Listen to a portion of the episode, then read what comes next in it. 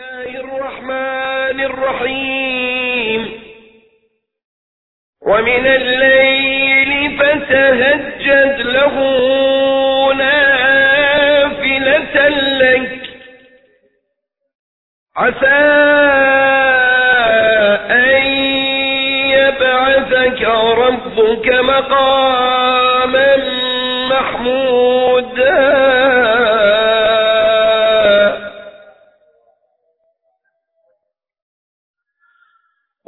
وقل رب أدخلني مدخل صدق وأخرجني مخرج صدق. واجعل لي من لدنك سلطانا نصيرا.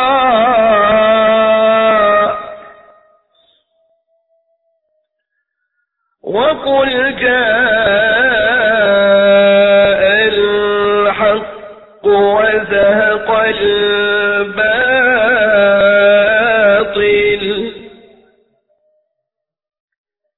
إن الباطل كان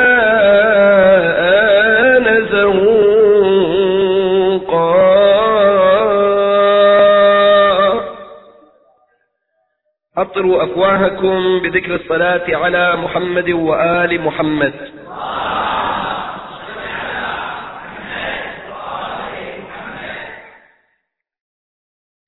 الحق هو رسول الله صلى الله عليه وآله وسلم. وبمعنى الحق هو الإسلام هو القرآن. قال رسول الله إني مخلف فيكم الثقلين. هاي وصية من الرسول.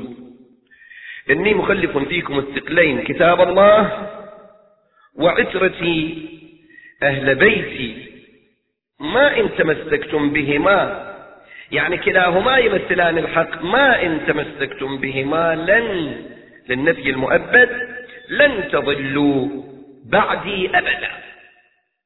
الحق يتجلى في القرآن وفي من يفسر القرآن وفي القرآن الناطق. القرآن الناطق هم آل بيت رسول الله. وفي زماننا هذا يمثله الإمام المنتظر. الإمام الحج صلوات الله وسلامه عليه. ماذا تعني هذه الكلمة؟ ولي العصر. صاحب الزمان إمام الزمان. شنو يعني هذه الكلمات؟ اللي إحنا الشيعة نقول. شوفوا إخواني إحدى موارد ضعف الإنسان أن الزمان يأثر في جسد هذا الإنسان. يعني إذا توقف الزمان أنت إذا شاب تبقى شاب. إذا توقف الزمان عزير هذا كان واحد من الأنبياء. عزير أماته الله مئة عام. يعني الزمن ما أثر في جسده. مات جسده صار تراب. ثم بعثه. بعد مئة سنة الله سبحانه وتعالى حينما بعث عزير هو يوم الذي مات كان عمره عشرين سنة. ويوم أن بعثه الله بعد مئة سنة صار أيضا عمره عشرين سنة. هل مئة سنة ما أثرت في جسده؟ لأن توقف الزمن عليه. إحنا الناس البشر عموما ضعفاء. يعني الزمن يأثر فيه. ولذلك الزمن يطلع الطفل. الذي عمره يوم يصير يومين ثلاثة أيام سنة سنتين عشرين سنة أربعين سنة سبعين سنة تشوف الإنسان الذي يوصل إلى أرذل العمر. يعني بعد التسعين سنة محدود بالظهر بتروح قواه. صحيح؟ هذا شنو الذي أثر عليه؟ جعل من جسد الجسد تعبان. الزمان الزمان يأثر عليه. طيب. الإمام الحجة صلوات الله وسلامه عليه. الله جعل الزمان في اختياره. يعني الإمام يتصرف بالزمن هو صاحب الزمان. خلي فكرة كمي. الإمام عليه السلام هو صاحب الزمن. يعني الزمن هو صاحبنا الآن الزمن إلى سلطة علينا لكن الإمام الحجة يتصرف في الزمن. فله السلطة على الزمن فهو صاحب الزمان. ولذلك حينما يظهر يظهر وعمره أربعين سنة. يعني يظهر بشكل شاب عمر أربعين سنة أو قرابة الأربعين. لأن الزمن ما يأثر في جسد الإمام الحجة. الله جعل الأمر هكذا. له الآن عمر الإمام الحجة عليه السلام أكثر من 1150 سنة. ولكن الله سبحانه وتعالى ما جعل الزمن يأثر به. ولذلك هو ولي العصر. العصر يعني الزمان.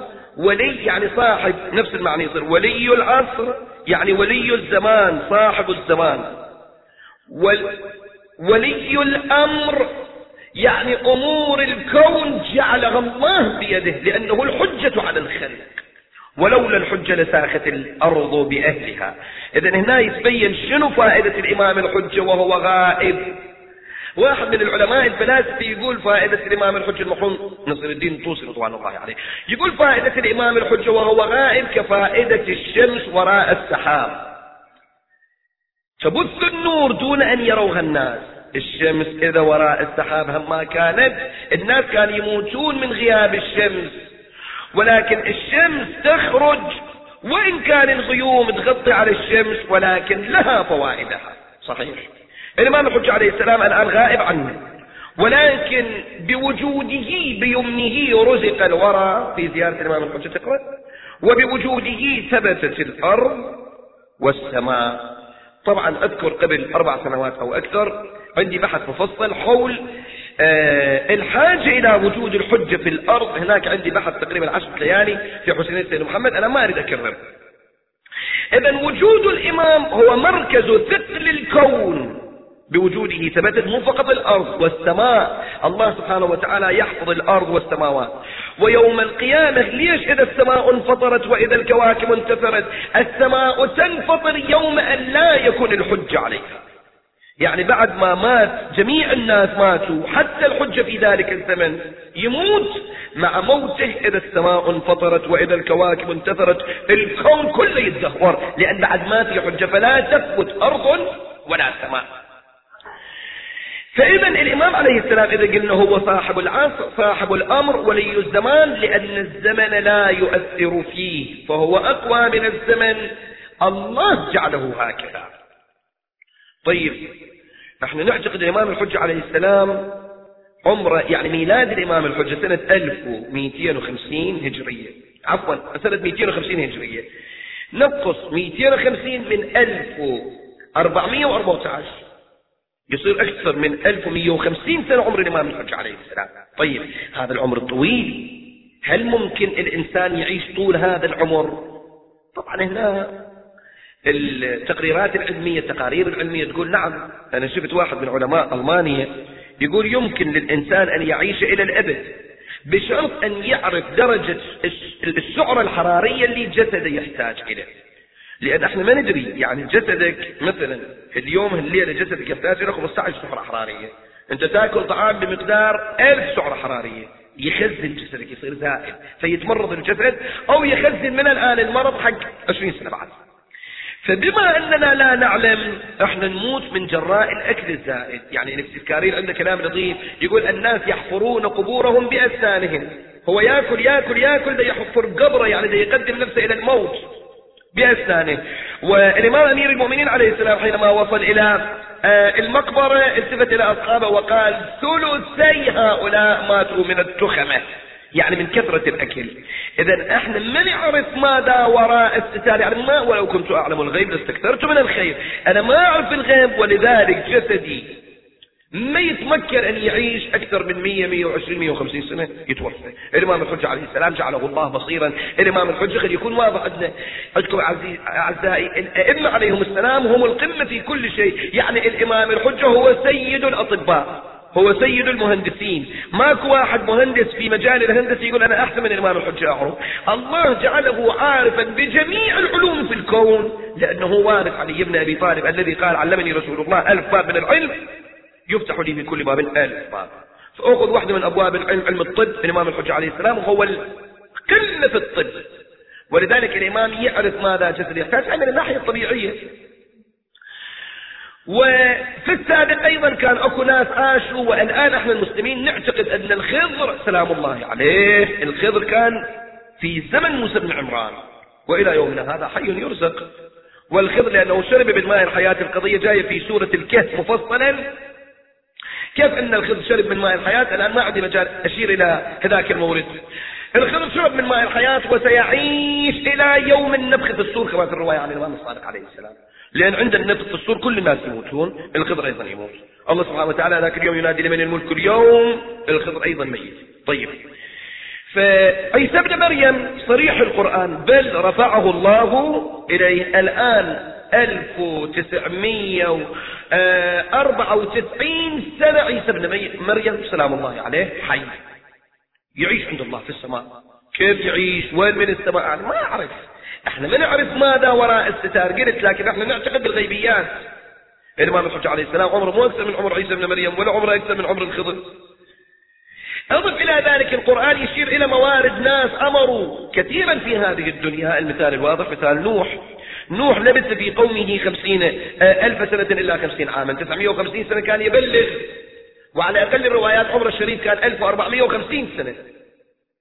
وعلى أكثر الروايات عمره كان ثلاثة آلاف سنة. فالإمام الحج عليه السلام بعد يعني ما عايش شيء من الزمن حتى واحد يريد يستشكل على عمر الإمام الحج عليه السلام. بعض إخواننا السنة في كتبهم طبعا أنا كلامي مع العلماء مو كلامي مع الاثنين ثلاثة جهال الجهال يقعدون يصفطون حكي ما عليه فيهم كلام العلماء. علماء السنة والعامة يقولون بأن الإمام المهدي حق وسيظهر. يعني تقرير طلع من رابطة العالم الإسلامي بالسعودية وخمسة من علماء الحجاز وقعوا علي بأن الإمام المهدي حق وسيملأ الأرض قسطا وعدلا بعدما ملئت ظلما وجورا. الآن التقرير ما هم موجود عندي. هم موقعين علماء السعودية نفسهم موقعين. بأن الإمام المهدي صحيح سيظهر. الكلام أنه من يكون هذا الإمام المهدي. بعض علماء الإخوان السنة يقولون بعد ما متولد أولا أكثر الروايات النبي يقول من ولدي من نسلي من أبنائي. زين. شو وقت راح يلد؟ ومنو هذا الذي راح يصير أبو هناك الإمام المهدي حسب رأي الإخوان العامة ما يوفقون. إحنا الشيعة مرتاحين إحنا نقول من أبناء الإمام الحسن العسكري وعندنا مصادر. الآن اليوم كنت أشوف بالكتب عندي مصادر كثيرة من طرق الإخوان العامة أن المهدي من أبناء رسول الله؟ من أبناء علي هاي رواية مجموعة من الروايات من أبناء فاطمة الزهراء. مجموعة من الروايات من أبناء الحسن والحسين. لأن إخواني الإمام الحسن أيضا يصير جد صاحب الزمان. كيف؟ هو مو عمه. عمه وجده لأن الإمام الحسن المجتبى بنت الإمام الحسن المجتبى سلام الله عليه أخذها الإمام زين العابدين. من نسل الإمام زين العابدين فاطمة كان اسمها. من نسل هاي السيدة الطاهرة ولد الإمام محمد الباقر عليه السلام. إذن الإمام محمد الباقر هو حفيد الإمام الحسين عن طريق الأب. وحفيد الإمام الحسن عن طريق الأم. فأبناء الإمام الباقر الإمام الحسن المجتبى يصير جدهم. إذا الإمام الحجة عليه السلام جده الحسن. الروايات عن طرق الإخوان العامة أيضا تذكر بأن المهدي من ولد الحسن والحسين. هاي الشمة من الروايات. مجموعة من الروايات تذكر بأن المهدي سيكون التاسع من ولد الحسين. مجموعة من الروايات. مجموعة من الروايات أنه سيكون السابع من ولد محمد بن علي الباقر كذا من الروايات إلى ما تصل روايات عن طرق الإخوان العامة أن المهدي سيكون من أولاد الإمام الحسن العسكري. أضف إلى ذلك اليوم كنت أيضا أراجع في مجموعة من كتب الإخوان العامة يذكرون والمصادر موجودة أيضا بأن قال رسول الله الأئمة بعدي اثنا عشر وكلهم من قريش. هاي الرواية يذكرها صحيح مسلم. وإضافة بعد كتب الإخوان العامة يذكرون كلهم من قريش واحدا بعد واحد بالأسماء هم علي والحسن والحسين وعلي بن الحسين. ذاك هذول الأئمة عليهم السلام. إذا إحنا ما عندنا مشكلة من طريق أن الإمام الحجة عليه السلام من أبناء الإمام الحسن العسكري والآن حي يرزق. أظن كل هذا عزيزي أراد الله شيئا. أنت اترك كل ذا الموارد إحنا ما نرجع عن الطريق العلمي وبنرجع عن طريق الإثبات والاستدلال الطبي. الإمام الحجة عليه السلام أراد الله أن يعمره. نفرض إلى مليون سنة بعد. ما بكلام اقرأ القرآن. القرآن يذكر في قصة, في قصة يونس ابن متى. يونس سلام الله عليه. هذا وذنوني إذ ذهب مغاضبا فظن أن لن نقدر عليه. القضية مفصلة. عندي محاضرة حول يونس أنا مفصلة في شهر رمضان الماضي. يونس بن متى جاء إلى البحر؟ ودخل في بطن الحوت مع التفصيل. الشاهد اقرأ القرآن بالدقة. هذا بعد القرآن هذا مو كتاب الشيعة. هذا كتاب كل المسلمين. القرآن يقول فلولا أنه كان من المسبحين. للبث في بطنه يعني يونس كان يبقى حي في بطن الحوت إلى يوم يبعثون. هذا القرآن للبث في بطنه إلى يوم يبعثون. سؤال هل يمكن إنسان في بطن حوت في قعر البحار يبقى حي؟ زين هذا شلون يتنفس الأكسجين؟ طعام شنو يأكل؟ وين ينام؟ مخدة شنو عنده؟ اللحاف شنو عنده؟ ثياب شنو يلبس؟ لا تسأل هذه الأسئلة. الله إذا أراد شيئا يقول له كن فيكون. كما أن الله حفظ يونس في بطن الحوت أربعين يوم. زين يونس شنو أكل في بطن الحوت؟ ما كاتب بالتاريخ وحينما طلع من بطن الحوت وأنبتنا عليه شجرة من يقطين هذا الجلد كان شوية ممسوح رايح أكل من اليقطين يعني القرع نوع من القرع من الكوس اللي أنتم تقولون. القرع أكل وجسد الطاهر رجع إلى حال الأولي زين. إنسان الله بالقرآن يقول إذا أنا كنت أريد كنت أخليه إلى يوم القيامة مو إلى يوم ظهور الإمام الحجة يوم القيامة بعد كم مليون سنة؟ إحنا ما ندري. قد يكون يوم القيامة بعد عشرين مليون سنة أو أكثر. ما ممكن ما يصير لكن ممكن بعد عشرين مليون سنة يصير. من نعلم إحنا. واضح؟ إذا الله سبحانه وتعالى إذا أراد شيئا يقول له كن فيكون. هذا الإمام هو مثال الحق في زماننا هذا وواجب على كل مسلم ينطق بلا إله إلا الله أن يعرفه بدليل قول رسول الله. صحاح السنة والشيعة تذكر صحيح البخاري يذكر صحيح مسلم يذكر سنن ابن أبي داود يذكر وغير من كتبنا وكتبهم. أن رسول الله قال من مات وليس عليه بيعة مات ميتة الجاهلية. من مات ولم يعرف إمام زمانه مات ميتة الجاهلية. من وين أنا إمام زمانكم؟ الحمد لله نعرف امامنا روحي لو الفداء. وهذا اللي تشوفون إحنا لما نجيب اسم نخلي إيدنا على رأسنا. وبحال الخضوع نقف. هاي العلامة هاي علمها إلنا الإمام الرضا سلام الله عليه. يعني حينما جاء اسم الإمام المهدي المنتظر في آخر الزمان يملأ الأرض قسطا وعدلا قام الإمام الرضا على رجليه ووضع يده على رأسه. هاي العلامة إحنا الشيعة تعلمناها هذا نوع من الاحترام. المشكلة إنه بعض الناس يا أخي يقعد يقول يقول لك بدعة بدعة بدعة. عمي قرعتونا بعد مو كل شيء بدعة. وخلي يجي على راس احترام لإمامي بدعة. منو قال لك بدعة؟ يقول هذا ما كان في زمن رسول الله وفي زمن رسول الله بطيخا ما كان. في زمن رسول الله طيارة جنبه ما كانت. ليش تركب طيارة جنبه ومو كل شيء اللي الأشياء التي تكون بدعة في الدين يعني من زاد في الدين شيئا. الذي يقول فلان شيء واجب الذي يقول فلان شيء. كان في زمن رسول الله أنا أحرمه. هذا بدعة. مو الذي يجيب شيء الذي آه، كليات الإسلام تشمل كل شيء لك حلال. هذا قانون بالإسلام. كل شيء لك طاهر. هذا قانون في الإسلام. أنا حلال أخلي إيدي على رأسي مقابل والدي. هالشكل أسوي هذا حلال. ما مو نيتي الركوع ولا نيتي الخشوع العبادي مقابل والدي. فكيف الإمام المعصوم الذي أقول له بأبي أنت وأمي؟ أم وأبوي فداء للإمام الحجة عليه السلام. شنو المانع؟ طيب الآن تعال إلى هذه الآيات التي تلوتها على مسامعكم بعد هذه المقدمة وهذا المدخل؟ حتى نصل وقل جاء الحق وزهق الباطل. أولا أصحاب رسول الله الله سبحانه وتعالى يعطيهم كم دستور وكم إرشاد. إذا إحنا إن شاء الله في هذا الزمن إن شاء الله ظهور الإمام الحجة عليه السلام يكون قريب وإذا نريد نصبح من أصحاب الإمام الحجة علينا أن نعمل بهذه الأشياء المقدمات.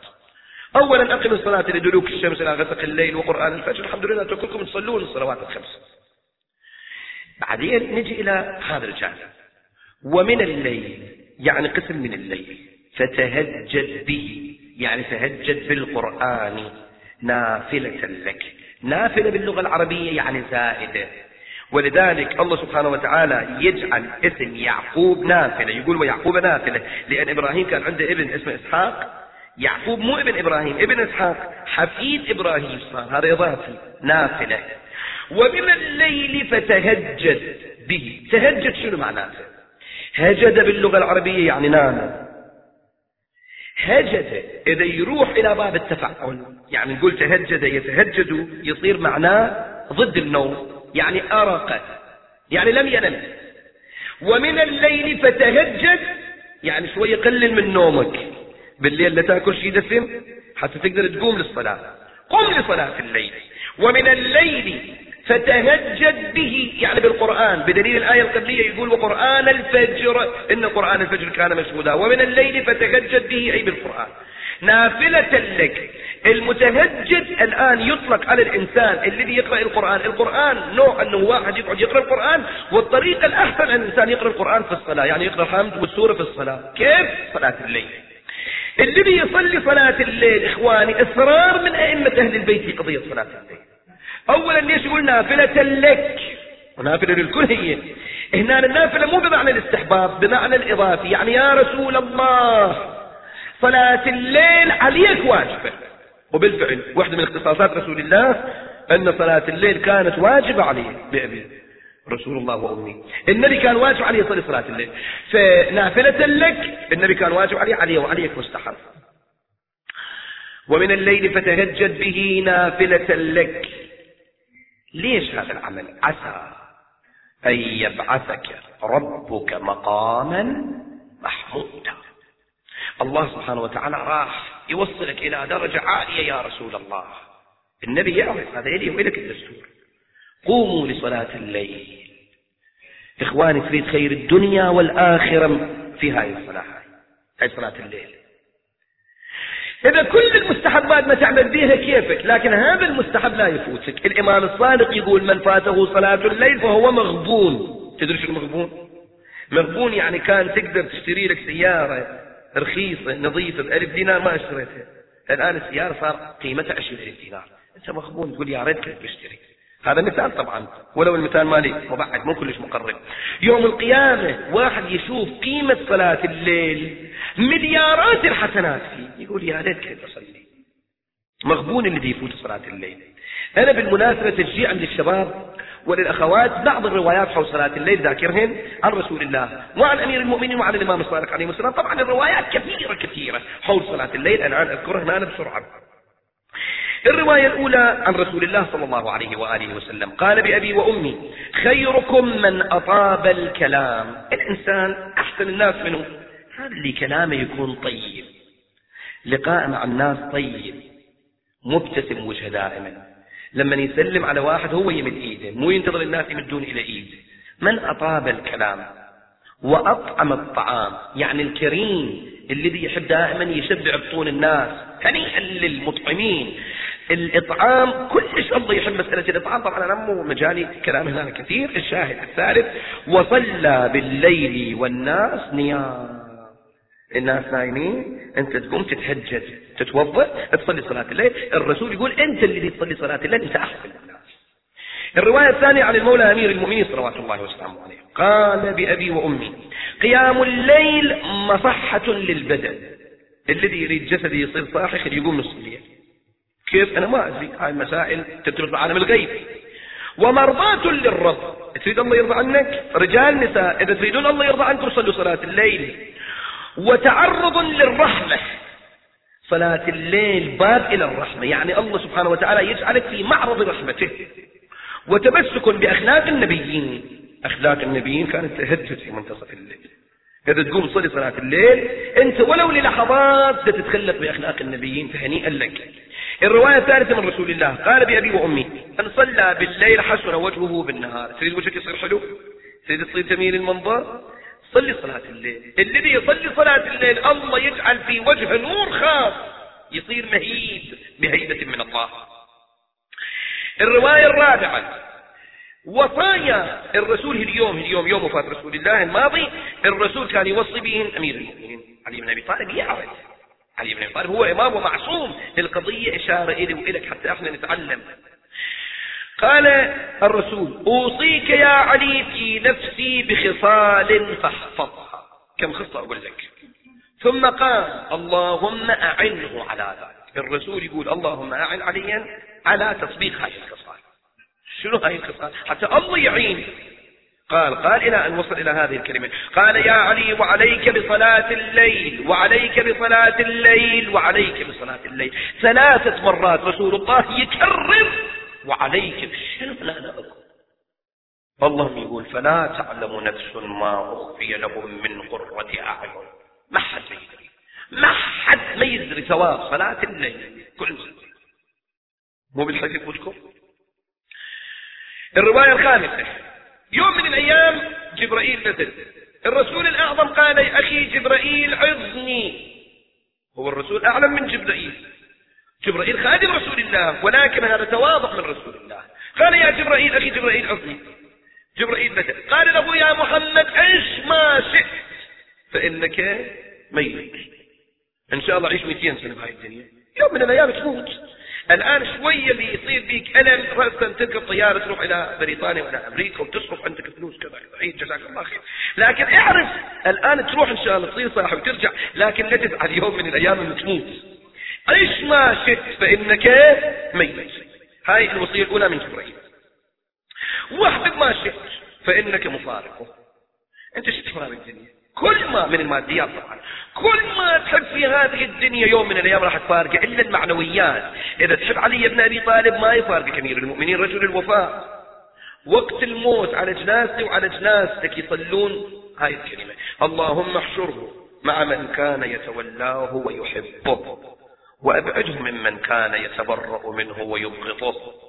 أنت تحب علي؟ حشرك الله مع علي بن أبي طالب. أخوي واحد من أخوتي يقول أنا كنت في الحج في المدينة المنورة وشفت واحد يبكي دموع بتنحدر على لحيته لحية طويلة إلى الصفا. يا الله. يقول قلت هذا خطيه شنو دعائك أنا أقول وياه امين جئت عنده شفت يقول؟ إلهي إلهي. احشرني مع مروان بن الحكم. يقول يقول أنا قلت إلهي امين هو يريد. اللهم احشره مع مروان بن الحكم. لكن أنا أحب علي بن أبي طالب. اللهم احشرني مع أمير المؤمنين علي. كل واحد محشور المرء محشور مع من أحب. زين خلينا نمشي. واحبب ما شئت فإنك مفارقه واعمل ما شئت فإنك ملاقيه هاي كلمات ذهبية درية من جبرائيل لرسول الله. ها؟ واعمل ما شئت فإنك ملاقيه تعمل خير أنت تشوف شنو تزرع تاخذ الثمر أنت نفسك. تعمل شر نعوذ بالله أنت تشوف الشر. زين واعلم الشاهد هذا واعلم أن شرف المؤمن صلاته بالليل. من الشريف؟ الشريف اللي الناس يعرفوا شريف أو الله يعرفه شريف. لا الشريف من يكون شريفا عند الله. واعلم أن شرف المؤمن هذا المؤمن الذي يقوم يصلي صلاة الليل هذا شريف عند الله. واعلم أن شرف المؤمن صلاته بالليل وعزه كفه عن أعراض الناس. الإنسان العزيز هذا الذي ما عنده شغل مع أعراض الناس. الرواية الثالثة عن الإمام الصادق سلام الله عليه قال لا تدع قيام الليل فإن المغبون من حرم قيام الليل. مغبون خسران. خسران الذي يفوت صلاة الليل ولو ليلة واحدة. والله خسران. كلام إمام معصوم مو كلام. الرواية السابعة إن شاء الله الليلة كلكم رجال ونساء تصلون صلاة الليل. وإذا كلكم أنتم أنتم أنا ما علي بالغير إحنا لبسنا إذا كلنا كنا من أهل صلاة الليل هذه الليلة الله ينزل البركات على سماء الكويت وعلى أرض الكويت. إيه ببركتكم ببركة المؤمنين. الله ما ينزل البركات ببركة دول اللي يمشون على البحر يرقصون صلاة الليل هذا الذي ينزل البركات. اللهم اهدنا من عندك وأفض علينا من فضلك وانشر علينا من رحمتك وأنزل علينا يعني على المؤمنين من بركاته. طيب. الرواية السابعة أيضا عن الإمام الصادق عليه السلام قال ثلاثة هن فخر المؤمن وزينة في الدنيا والآخرة. الصلاة في آخر الليل. الله أكبر. ويأسه مما في أيدي الناس.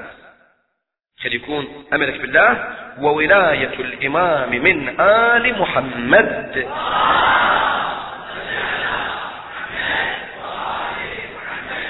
إذا إخواني وأعزائي تشوفون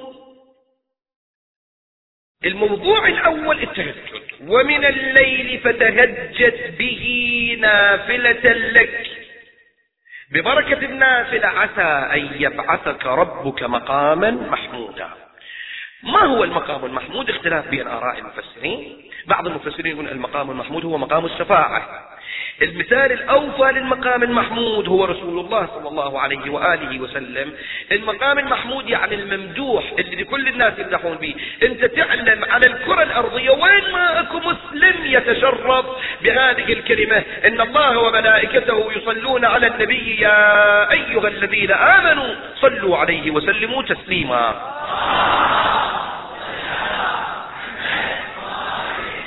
هذا المقام المحمود لرسول الله.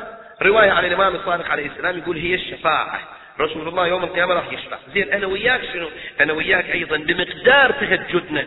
وعملنا بالليل صلاة الليل الله سبحانه وتعالى إلك أيضا يعطيك مقام الشفاعة. يعني يوم القيامة تأخذ إيد ابنك أخوك زوجتك أصدقائك تشفع. زين.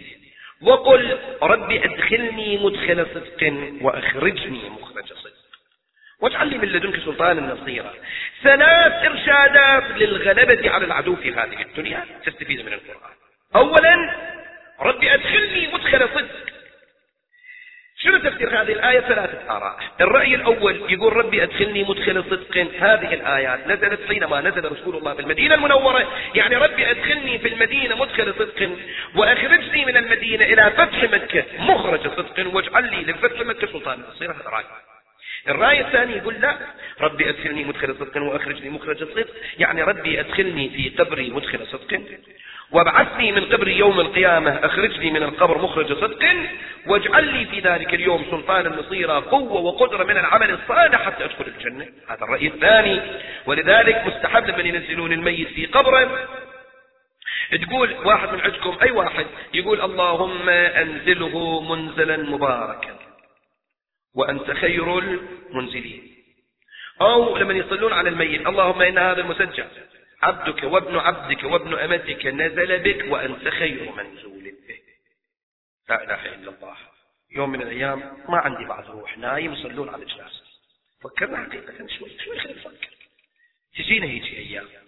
على كل حال هذا أيضا رأي. الرأي الثالث يقول لا. الكلام كلام عام. ربي أدخلني وقل ربي أدخلني مدخل صدق. في جميع الأمور قد يكون المدخل مالك مدخل صدق. يعني أنت بالصداقة ادخل في مجال العمل في مجال الزراعة في مجال التجارة في مجال الصناعة في مجال الخطابة في مجال العلم في مجال الطب في أي مجال الذي تدخل ادخل مدخل صدق. لا تغش نفسك. الإنسان ممكن يغش الناس لكن ما يقدر يغش نفسه. كل واحد يعرف نفسه. القرآن يقول الإنسان على نفسه بصيرة. ظلمت نفسي هنا. أنا أعرف نفسي. إذا ربي أدخلني مدخل صدق. يعني في جميع الأمور خلي يكون المدخل صدق. إذا كان الأمور في جميع الأمور مدخل صدق بعد مخرج صدق شو أسوي؟ أنا إذا بصداقة خلت ليش يقول ومخرج صدق؟ المفسرين يقولون ربما يدخل الإنسان مدخل الصدق لكن الله ما يوفق إلى الأداء. في الوسط يتغير. كثير من الناس بالوسط تغيروا. حينما دخلوا دخلوا بصدق. ولكن حينما خرجوا خرجوا إلى النار. الإمام الصادق عليه السلام يقول أفضل دعاء ادعوا بهذا الدعاء. اللهم اجعل عواقب أمورنا خير. كثير من الناس ترى كانوا انحرفوا على الطريق. يعني الإنسان أول ما يدخل مدخل الصدق. هذا صحيح. اطلب من الله البدء وأطلب من الله الاستدامة. وأخرجني مخرج صدق. يعني يوم الذي ما كان أحد يعرفني كنت خطيب عادي شو أقول ألطم ويا الناس يا حسن. يوم اللي شوي الناس عرفوني أقول يهذني كلهن عادات يعني اللطم العزم وشعار الحسينية هاي عادة يعني عادة. شنو عادة؟ لك ديني ومذهبي قائم على الشعائر الحسينية. إحنا كل ما عندنا في الكون إحنا الشيعة خصوصا يتركز على محور الحسين. إذا أخذوا الحسين من عندنا شنو يبقى لنا ومن الذي أبقى لنا الحسين؟ محاضراتي أنا وأمثالي أو الشعائر الحسينية اللي بالمحاضرة والمنبر واحدة من الشعائر. إحنا كل ما عندنا من الحسين ومن شعائر الحسين. عادات وتقاليد. لا. جميع فقهاءنا أنا عندي الآن فتوى أكثر من 300 مرجع مطبوع كتاب مطبوع. مراجع الشيعة كلهم يفتون برجحان الشعائر الحسينية وثواب. شنو عادة شنو؟ رسوم ثواب ثواب انت لما تقول يا حسين تبكي على الحسين تحصل ثواب هاي الدمع الإمام الباقر يقول تطفئ نار جهنم. الإمام الصادق يقول فعلى نفس الحسين ما يقول فلتلطم يقول فلتخمش الوجوه. تخمش. السيدة زينب سلام الله عليها كسرت جبينها بمقدم المحمد للحسين. أدمت نفسها للحسين الإمام الحجة يقول ولا أبكين عليك بدل الدموع دم. هذا الرجل قاعد يقول هاي حاجة.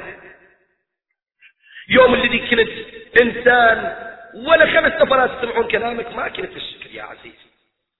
يوم الذي أقول على نفسي أنا ما عندي غرض. بس يوم اللي شفت نفسي شوي صرت الشخصية آه واخرجني مخرج صدق. هذا مهم. الإنسان عقيدته ودينه شلون بدأت؟ نفس الشكل اختم. رسول الله يوم أن بدأ في المدينة المنورة بدأها في بيت من الطين.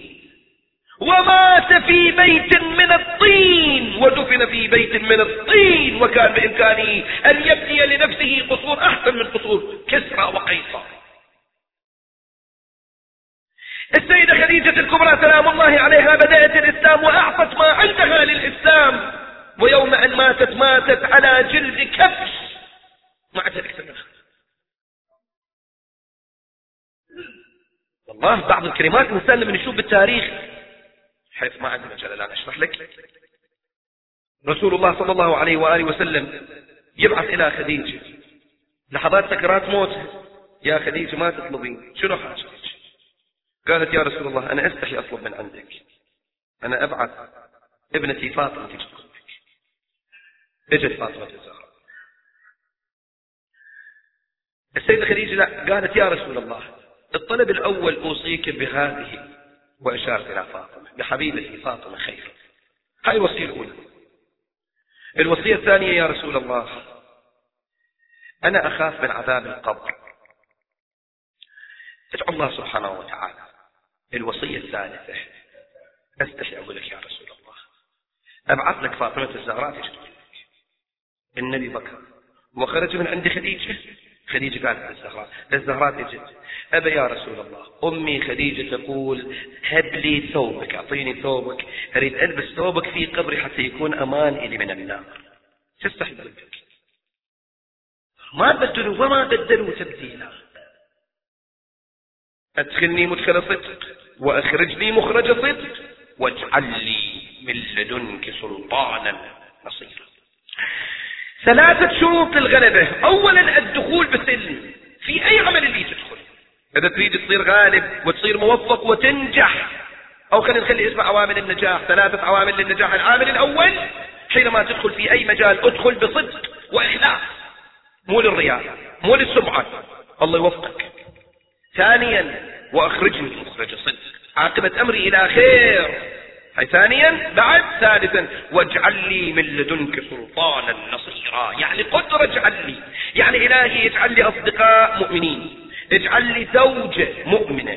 اجعل لي أولاد مؤمنين. اجعل لي لسان صدق في الآخرين. اجعل لي مال متبرك زد وبارك. إذا المال يكون زيادة وما فيها بركة ترى وبال عذاب. اطلب من الله سبحانه وتعالى المال مع البركة. هذا يصير سلطان النصير. إذا الإنسان وفر هذه الشروط الثلاثة في نفسه يقينا يقول إلى النجاح.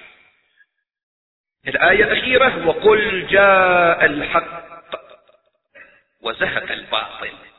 هذاك اليوم جاء الحق هو الإسلام. لكن الإسلام تغير بعد رسول الله. المباني تغيرت. الناس ما بقوا على عقيدة واحدة. زين جاء الحق وزهق الباطل هذاك اليوم. هاي الآية خلصت بعد ما لها مجال لا سيأتي زمان وهو دور الإمام المهدي صلوات الله وسلامه عليه. سيجيء بالحق. وقل جاء الحق وزهق الباطل.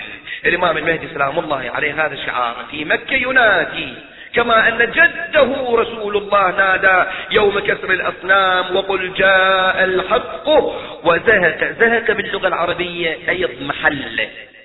راح إبادة إبادة وزهق الباطل. المعنى واضح. لأن للحق دولة وللباطل جولة. دائما الحق شوف القرآن شلون لطيف. عنده مثال. مع ضيق الوقت. أجيب لك هذا المثال أيضا.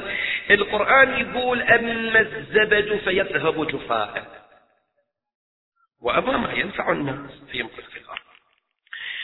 شايفين هذه الأنهار لما تجي في الماء المياه بالأنهار تجي بالصخور.